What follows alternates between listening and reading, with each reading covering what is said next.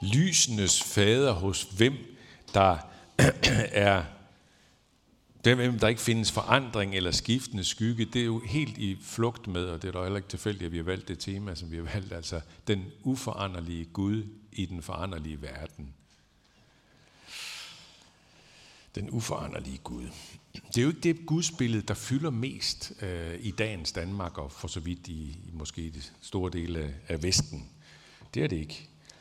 Øh, hvis der er et gudsbillede, der overhovedet fylder, øh, så er det jo i den her, hvad jeg vil tillade mig at kalde den afkristnede tid, den postkristne tid, der er det, der er det noget helt andet, der, der præger gudsbilledet. Det er et billede af Gud som den, der, der er foranderlig og som udvikler sig. Øh, og de, ja, det præger faktisk også, tro det eller ej, men det præger også folkekirkens stemmer. Rigtig mange af dem, der tænker på præsterne. Jeg havde en oplevelse af det lige forleden i onsdags, hvor jeg var nede på præsterhøjskolen i Løgum Kloster og skulle holde noget foredrag på et teolkursus for nogle præster. Øh, en bred gruppe af folk der fra folkekirken. Og, og på et tidspunkt, så ser jeg sådan lidt, lidt i en bare sådan bisætningsting, øh, siger noget om Guds uforanderlighed. Gud udvikler sig ikke, siger jeg. Og så kommer det fra flere af dem sådan, lidt forundret og lidt forbavset. Udvikler Gud sig ikke? I den her uge, øh, der døde øh, tidligere svenske biskop Martin Lønnebo, som er ret kendt også i Danmark, fordi en del bøger af ham er oversat til dansk. Han var 92 år gammel, og nu er han død.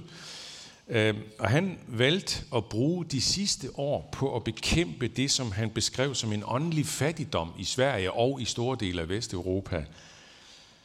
Nemlig den her åndelige fattigdom, som han også satte ord på øh, i Kristi Dagblad for nogle år siden. Prøv at se, øh, hvad han sagde.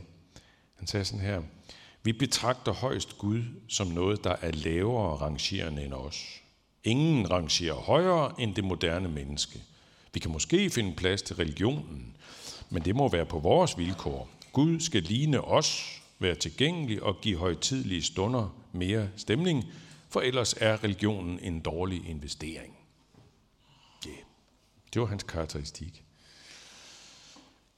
Men måske er det ikke bare afkristningens tid, der får mennesker til at tænke på Gud på den måde, som foranderlig.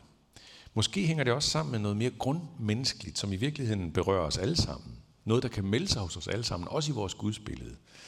Nemlig vores foranderlighed. Vi er jo selv foranderlige, ligesom hele verden er foranderlig.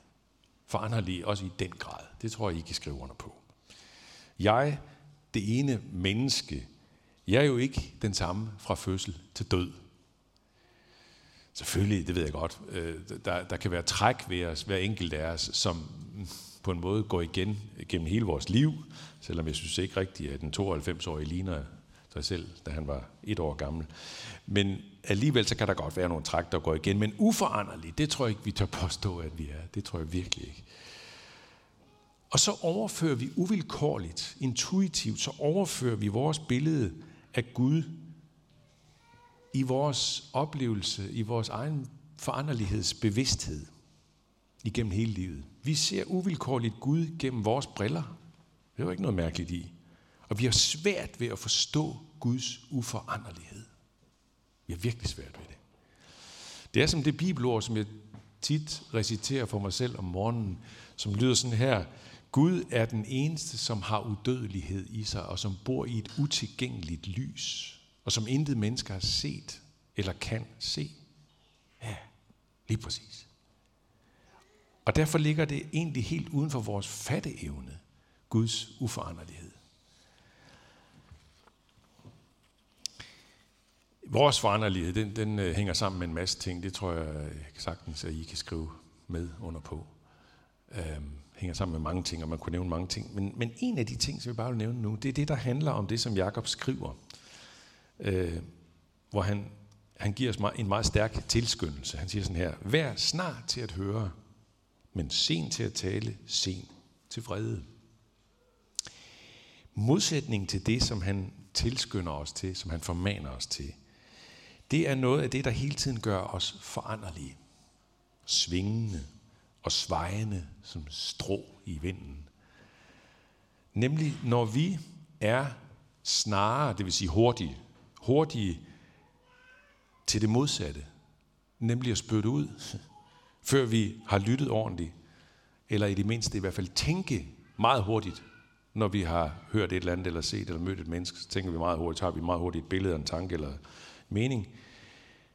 Vi er hurtigt også ude med, måske med vredes reaktion. Jamen det der, det skubber til vores sind. Det skubber til vores blik på omverdenen hele tiden. På vores mennesker omkring os. Vores hurtigt skiftende sind. Vredesudbrud. Enten det er udvendigt eller bare indvendigt. Vores konstante udmeldinger om alt det, vi støder ind i og forstyrres af, og synes, vi skal sikre os imod. Og synes, at vi skal rette os op over for, ligesom sikre vores ret, egen ret over for, eller bare forstå. Alle de her tanker og ord, enten vi sender dem ud af til andre, eller de bare på en måde opererer ind i os selv. Alt det gør os hele tiden foranderlige, svejende, flimrende, ustabile. Selvom vi måske på en måde netop prøver at skaffe os øh, hvad skal man sige, fasthed, fast grund under fødderne, ved at have en meget, meget hurtigt, ligesom danne os en klar mening om, og en, og en bestemt øh, forståelse af tingene. Og nogle gange også vred, bryder ud i vrede. Vi gør langt klogere i at give sindet ro og tid. Og ikke mindst i mødet med mennesker, som udfordrer os jo. Margrethe og mig, vi var i biffen her forleden, og så en skøn film. I kan prøve at se den op på skærmen, så kan I få en anbefaling, fordi det er en vidunderlig film, ned i Øst for Paradis, så er det sagt. Det handler om en pige, The Quiet Girl, en pige, som vokser op i et, et øh, ret forhudlet hjem, faktisk meget forhudlet hjem i Irland, øh, som en far, og hun, hun har en far og en mor der, ikke, som, som hun har to søskende, og så har hun en far og mor, som på hver deres måde bulrer ud hele tiden med hurtige ord, med irettesættelser, med ordre, med vrede og det hele til deres børn. Og den her pige, hun bliver stærkt ramt af det her i hele hendes identitet. Hun prøver at, at flygte fra det ind i sig selv, ud af den der verden, som hun er meget øh, øh, bundet af, bundet op af. Men så blev hun en sommer, så blev hun sendt øh, hen nogle måneder til sin mors kusines hjem. Der kommer hun til at bo i et par måneder. Og det er et hjem, som i øvrigt er, er, har en dyb sorg i sig, fordi de har ikke så længe forinden mistet øh, deres eneste barn, en søn. Nå, men der kommer hun hen, og der møder hun noget fuldstændig modsat af det, hun er vant til. Meget, meget stille, lyttende imødekommenhed og varme. Og langsomt, langsomt, så tør den her pige melde sig ind i livet igen. Det er en forrygende stærk film, meget bevægende, meget stilfærdig. Og som jeg synes taler meget præcist øh, frem det, som Jakob siger i sit brev. Vær snar til at høre, men sent til at tale, sent til vrede.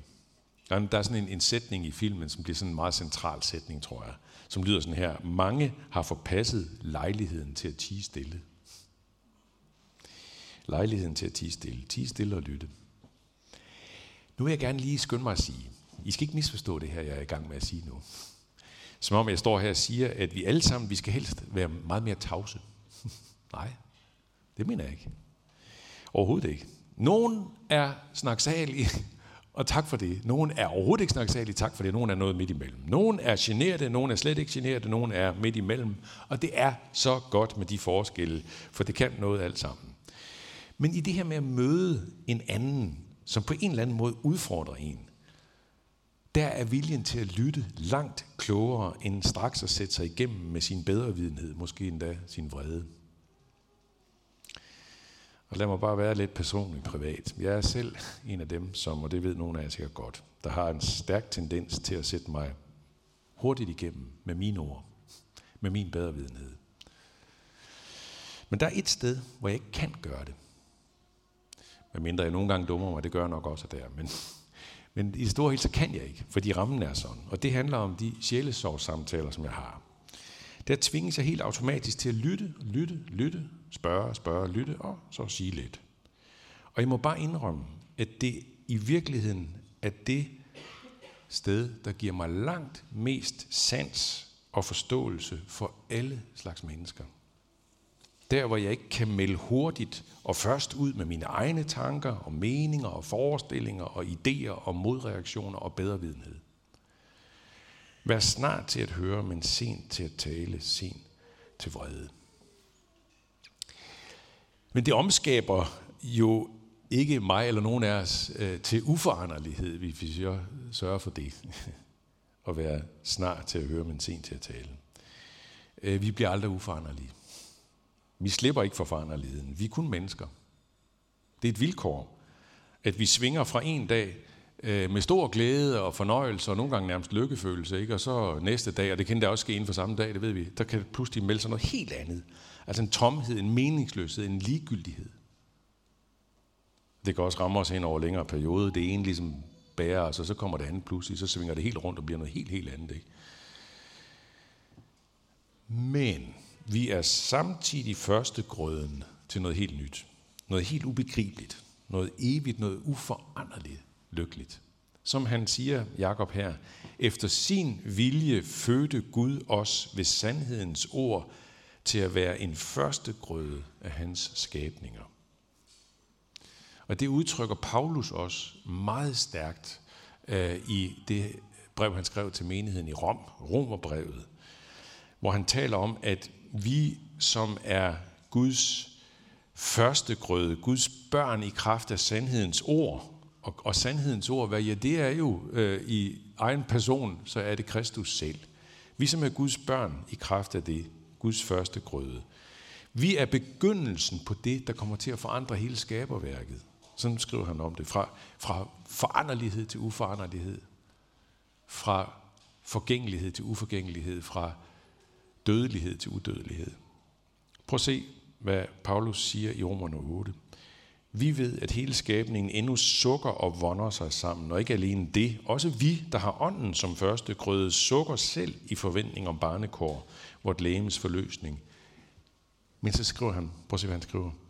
Lidelserne i den tid der nu er inde, er for intet at regne mod den herlighed, som skal åbenbares på os. For skabningen venter med længsel på, at Guds børn skal åbenbares. Skabningen blev underlagt tomheden. Ikke fordi den selv ville, men på grund af ham, der gjorde det, og med det håb, at også skabningen selv vil blive befriet fra trældommen under forgængeligheden og nå til den frihed, som Guds børn får i herligheden.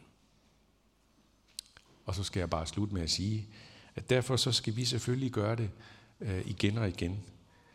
Tag med sagt modighed imod det ord, som er indplantet i jer, og som kan frelse jeres sjæle, som, Paul, eller som øh, Jakob slutter med at sige i den her tekst. Man kan også bare bruge sætningen her, som er brugt i en anden sammenhæng. Vær snart til at høre, ja, yeah, i den her sammenhæng, ikke? Vær snart til at høre ordene fra Gud igen og igen. For det kommer ved tidernes ende til at føre os ind i noget ubegribeligt skønt. Og derfor siger vi lov, tak og evig ære være dig, hvor Gud, Far, Søn og Helligånd, som var, er og bliver en sand treenig Gud, højlovet fra første begyndelse, nu og i al evighed.